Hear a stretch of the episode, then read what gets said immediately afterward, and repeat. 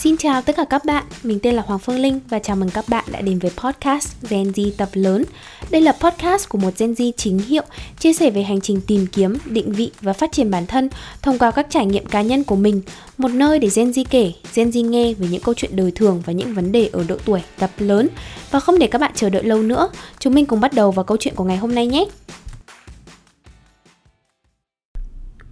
Xin chào tất cả các bạn và chào mừng các bạn đã quay trở lại với kênh podcast của mình. Đợt này thì cuộc đời của mình nó hơi bị tranh vênh. Cũng chẳng phải riêng đợt này đâu, Mà mình thấy là thật ra năm nào mình cũng sẽ có một vài tháng tự nhiên mình cảm thấy tranh vênh. Với mình thì tranh vênh không phải là do mình không có sự lựa chọn nào trong cuộc sống,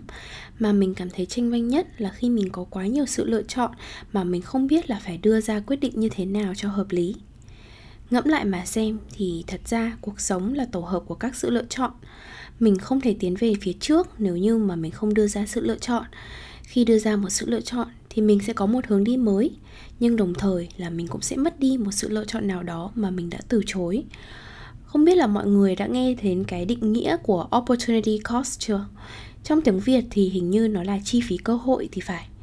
opportunity cost là những giá trị mà mình bỏ lỡ khi từ chối một quyết định nào đó, một lựa chọn nào đó để đưa ra một sự lựa chọn khác. Đó chính là gốc rễ của sự tiếc nuối hay cảm giác tranh vênh khi đứng trước quá nhiều sự lựa chọn của bản thân mình. Mình tranh vênh vì mình sợ là nếu mà mình đưa ra quyết định thì mình sẽ bỏ lỡ những cái điều tốt đẹp hơn của một cái lựa chọn nào đó mà mình đã từ chối. Nếu mình chọn hướng a thì mình sẽ bỏ lỡ những điều tuyệt vời ở hướng b và ngược lại. Vì thế nên mình luôn cảm thấy tranh vênh và bất an mỗi khi mà mình trải qua cái cảm giác tranh vanh và bị những sự lựa chọn ám ảnh mình tới tận giấc ngủ, thì tự nhiên mình ngẫm và nhận ra một câu, trên đời này cái gì cũng có cái giá của nó cả. Câu này nghe quen mà, đúng không? Nhưng thật ra từ trước đến giờ, mình chưa bao giờ ngồi xuống để phân tích về câu nói này. Đến khi mà mình ngồi nghĩ về câu này và tập cách phân tích cái giá của mọi sự lựa chọn, thì mình dần học cách hài lòng với những gì mình đang có, bớt thấy mình khổ và cảm thấy mình vững bước hơn với những cái quyết định của bản thân mình và trong tập podcast ngày hôm nay, chúng mình sẽ cùng trò chuyện về những cái giá mà mình phải trả cho mọi sự lựa chọn nhé. Mọi người có bao giờ tự hỏi là tại sao hồi bé cuộc sống mình nó ít tranh vinh hơn khi mình ở tuổi trưởng thành không? Như mình nói ở phần đầu ấy, thì với mình, cuộc sống trông tranh là khi mà mình có quá nhiều sự lựa chọn và bản thân mình phải đưa ra quyết định. Khi còn bé thì chúng mình ít có sự lựa chọn do chúng mình còn nhỏ và chi phí cơ hội của mọi sự lựa chọn cũng ít hơn đáng kể so với ở độ tuổi trưởng thành. Chưa kể thì lúc còn bé mình còn có sự cố vấn từ thầy cô và bố mẹ Nhiều khi thì mình còn chẳng phải quyết định nữa cơ Bởi vì bố mẹ và thầy cô sẽ giúp mình đưa ra quyết định Học trường mẫu giáo nào, tiểu học nào là do bố mẹ mình sắp xếp. Mình cứ thế mà đi thôi, mình đâu có được đưa ra sự lựa chọn nào đâu. Khi mình đi ra siêu thị và vào dãy đồ chơi ấy, thì mình sẽ phải đưa ra sự lựa chọn là mình muốn mua món nào. Thế nhưng mà nhiều khi thì bố mẹ sẽ cho mình hạn mức giá tiền chẳng hạn kiểu là chỉ được mua con búp bê giá dưới 100 nghìn thôi. Hoặc hôm đó chẳng phải là dịp đặc biệt nên là mình còn chẳng có sự lựa chọn là mình được mua món đồ chơi đó. Thế là dường như mình chẳng phải đưa ra sự lựa chọn gì vì bố mẹ là người kiểm soát sự lựa chọn của mình rồi. Bây giờ mình thử nghĩ mà xem, cái giá của việc mình không phải đưa ra sự lựa chọn là gì? Đó chính là mất đi tự do. Hồi bé thì chắc là chẳng phải riêng mình đâu. Ai cũng sẽ có mỗi khoảng thời gian ước rằng mình được làm người lớn để không phải đi làm và có tiền để thỏa sức mua những gì mà mình muốn. Đến khi lớn rồi thì tự nhiên mình lại ước là mình được bé lại, để mình không phải áp lực chuyện kiếm tiền nữa đây chính là một ví dụ rất điển hình của việc mà mình luôn thèm khát những gì mà mình không có được. Khi mà mình còn bé thì mình thèm khát được làm người lớn do là mình thèm khát sự tự do. Đến khi mà mình lớn rồi thì mình lại thèm khát được làm trẻ con bởi vì là mình không phải đưa ra quyết định nữa. Và từ đây thì mọi người đã thấy cái gì cũng có cái giá của nó chưa? Để có được sự hồn nhiên của lúc bé thì mình sẽ phải mất đi sự tự do vì những người xung quanh sẽ quyết định cuộc sống của mình hộ mình. Để có được sự tự do ở tuổi trưởng thành như những gì mà mình khao khát ở tuổi nhỏ, thì mình sẽ phải trả cái giá là mình cảm thấy tranh vênh ở độ tuổi trưởng thành khi không còn có ai vẽ đường chỉ lối cho mình nữa. Ví dụ này cũng chứng minh một điều là không phải cái gì mình muốn nó cũng tốt đẹp như những gì mình nghĩ. Hồi bé thì mình đếm từng ngày để được lớn nhưng đến khi mình lớn rồi thì mới thấy là cuộc sống của người lớn đâu có màu hồng như những gì mình nghĩ đâu. Trong tiếng Anh ý, thì có một câu là The grass is always greener on the other side. Dịch nôm na là cỏ sẽ luôn xanh hơn ở phía đồi bên kia. Đây là một câu nói để nhắc nhở những người luôn đứng núi này trông núi nọ giống như mình. Bản thân mình thật sự là một điển hình của cái kiểu người này luôn ấy vì mình biết là bản thân mình là một người rất hay ngóng chờ một điều gì đó tốt hơn ở quả đồi bên kia và quên mất đi cái sự đẹp đẽ của cái quả đồi mà mình đang đứng. Và mỗi khi mà mình cảm thấy như thế thì mình đều phải nhẩm trong đầu cái câu là cái gì cũng có cái giá của nó cả. Rất nhiều lần mỗi khi mà cái câu chuyện visa rồi cuộc sống của mình ở úc nó rất là khó khăn thì mình lại ngồi khóc tu tu, xong bảo là ôi dồi ôi, ước gì hồi đó không đi du học để cuộc sống của mình nó đỡ trông tranh hơn bây giờ tốt nghiệp xong cứ thế là ra trường đi làm thôi chứ chẳng cần phải nghĩ về visa làm sao để ở lại mình nên ở lại hay là mình nên về việt nam cái giá của việc phải trả khi đi du học đó chính là tốn tiền, tốn rất là nhiều tiền, sự bất ổn định của visa và rất nhiều những cái thiệt thòi khác khi bản thân mình mang danh phận là du học sinh. Hồi đó nếu mà mình không chọn đi du học thì mình biết chắc rằng có thể cũng không hẳn là chắc chắn là cuộc sống ở Việt Nam của mình nó sẽ dễ dàng hơn. Mình ít nhất là không phải lo những cái chi phí ăn ở này, chẳng phải đi làm bục mặt để có thể trang trải tiền học, rồi tiền ăn ở, rồi chi phí sinh hoạt bởi vì mình sẽ ở nhà với bố mẹ. Nếu mà tốt lắm thì mình có thể giúp đỡ bố mẹ một khoản tiền nào đó nhưng mình sẽ không phải stress như việc là mình ở một đất nước khác nhưng cái giá của việc là nếu mà mình chọn ở Việt Nam hồi đấy thì đó chính là mình không có được cái sự trưởng thành của mình ở thời điểm hiện tại mình dám cá với mọi người ấy, là nếu mà mình ở Việt Nam thì mình sẽ không có được Gen Z tập lớn của ngày hôm nay đâu. Mình nghĩ là khéo mình ở Việt Nam ấy thì mình sẽ đâm đầu vào một cái công ty nào đó Và sau đó thì mình sẽ không bao giờ quan tâm đến việc là mình phải tạo ra các cái kênh social media để kiểu tâm sự với mọi người như thế này Cái gì thì cũng có cái giá của nó cả. Nên khi mà mình có suy nghĩ hối tiếc vì mình đã làm một điều gì đó Thì mình luôn nhắc nhở bản thân mình rằng là mình vẫn sẽ phải trả một cái giá nào đó nếu như mà ngày xưa mình làm khác đi việc hiểu được rằng là cái gì cũng có cái giá của nó đã thay đổi tư duy của mình rất nhiều. Đầu tiên ý, là cái việc chấp nhận rằng cái gì cũng có cái giá của nó khiến mình thay đổi góc nhìn của mình về mọi sự lựa chọn. Trước khi đưa ra lựa chọn thì mình sẽ đánh giá trước xem là cái giá mình phải trả so với cái giá trị mình nhận lại nó có quá chênh lệch hay không. Vì cái gì cũng có cái giá của nó, nên mình chắc chắn là không thể tránh được cái việc mình phải trả giá và cái cách duy nhất khiến một cơ hội trở nên tốt hơn đó chính là tìm cách để tăng giá trị mình nhận về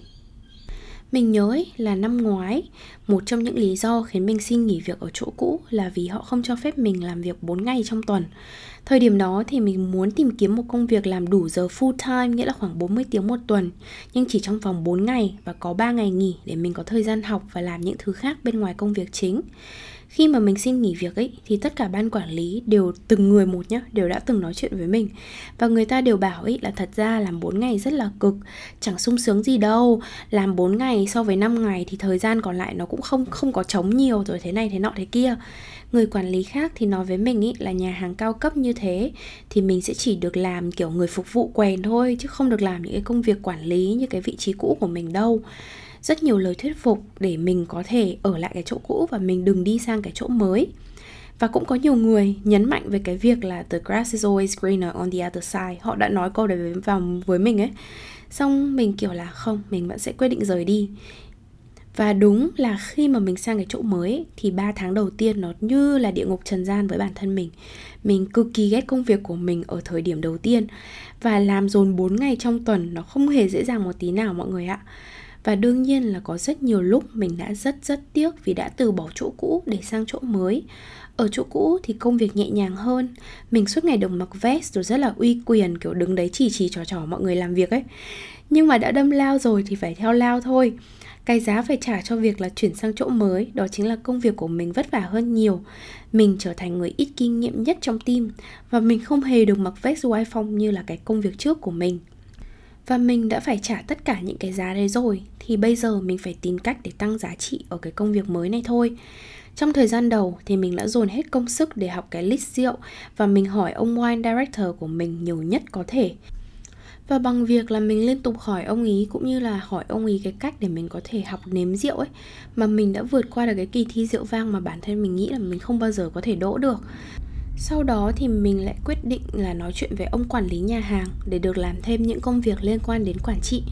Và thế là bây giờ mình làm thêm ngoài giờ ở văn phòng để mình vừa có thể học được về hệ thống đặt bàn và cũng giúp mình có thêm thu nhập nữa. Và đó là ví dụ của việc nỗ lực tăng giá trị nhận về từ một sự lựa chọn để bù trừ cho cái giá mà mình phải trả cho sự lựa chọn đó. Biết được cái giá của việc làm trong một nhà hàng xịn sò là rất cực nhọc và mình sẽ trở thành người kém nhất trong team thì mình đã tìm mọi cách để học hỏi nhiều nhất có thể để mình cảm thấy cái giá mình phải trả nó chẳng bỏ bèn gì so với cái giá trị mà mình nhận về.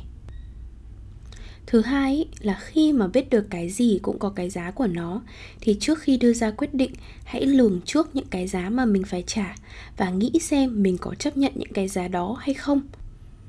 và nếu mà bản thân mình chấp nhận những cái giá mình phải trả rồi, thì mình có làm cách nào để có thể giảm được những cái giá đó không? Và làm thế nào để mình có thể giảm được rủi ro cho bản thân mình không?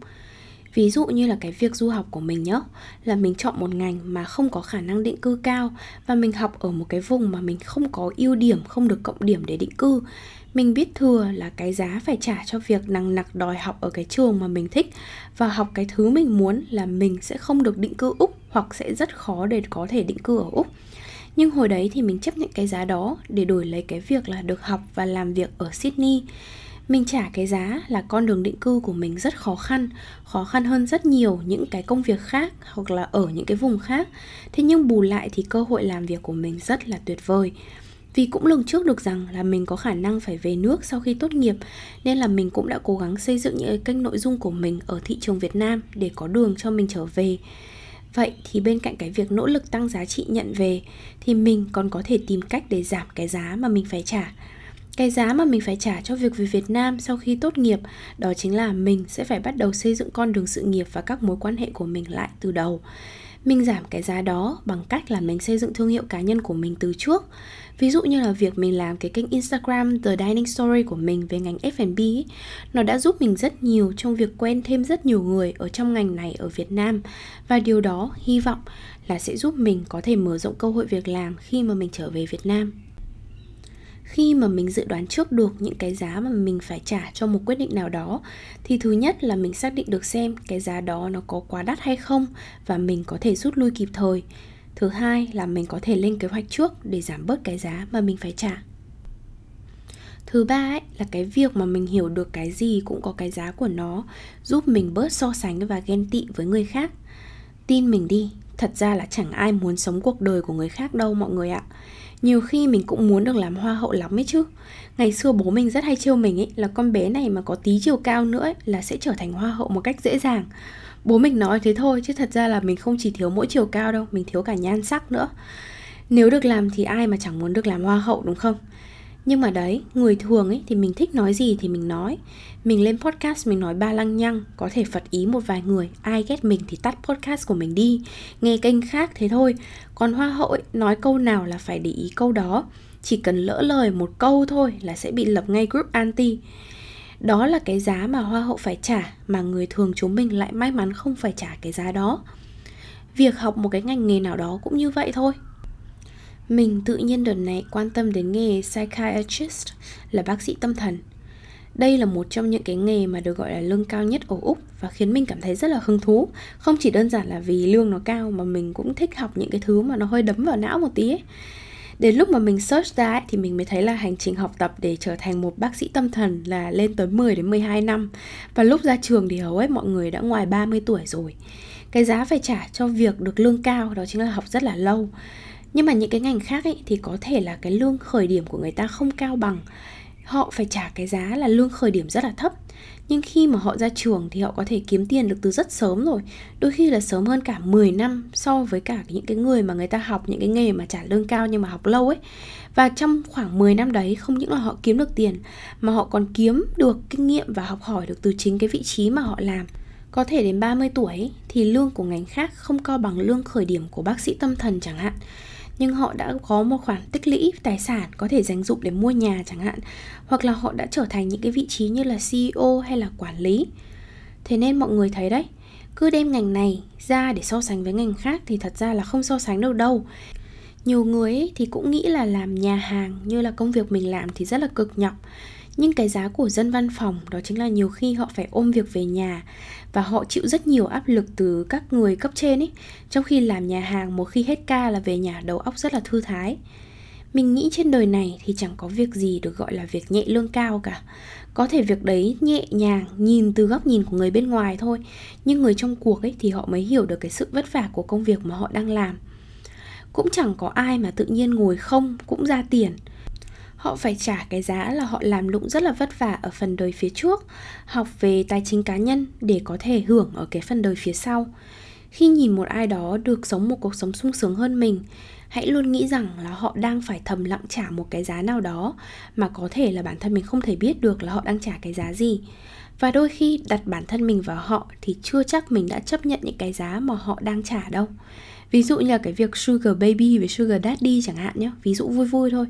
Thì mình cũng muốn sống một cái cuộc đời sung túc, mình chẳng cần phải làm gì, tự nhiên có người chu cấp cho mình, ai mà chẳng muốn, đúng không nào?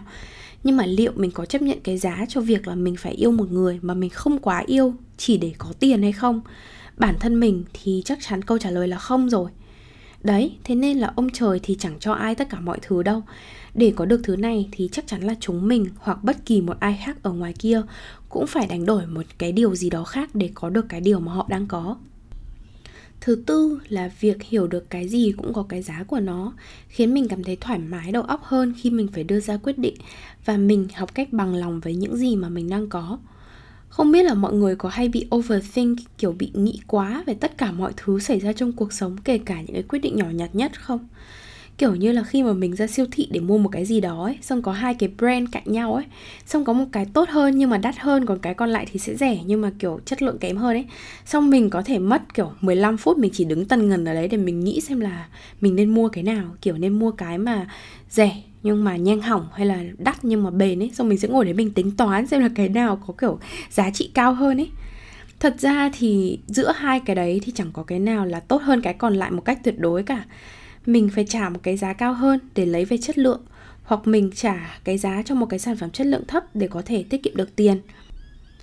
Hay là cái ví dụ mình đi thuê nhà chẳng hạn, suốt ngày mình đau đầu xem là mình nên ở một chỗ bất tiện nhưng mà rẻ, hay là mình trả thêm tiền để được sống thoải mái. Kể cả mình tìm được một chỗ mình ưng rồi nhá, nhưng mình vẫn đi xem thị trường nhà cửa, xem có sự lựa chọn nào tốt hơn cái sự lựa chọn mà mình đang có hay không mất thời gian xem một hồi rồi thì mình mới nhận ra rằng ấy, là tiết kiệm được vài đồng thì mình sẽ phải tốn thời gian đi lại hoặc là ở không được tiện nghi cho lắm.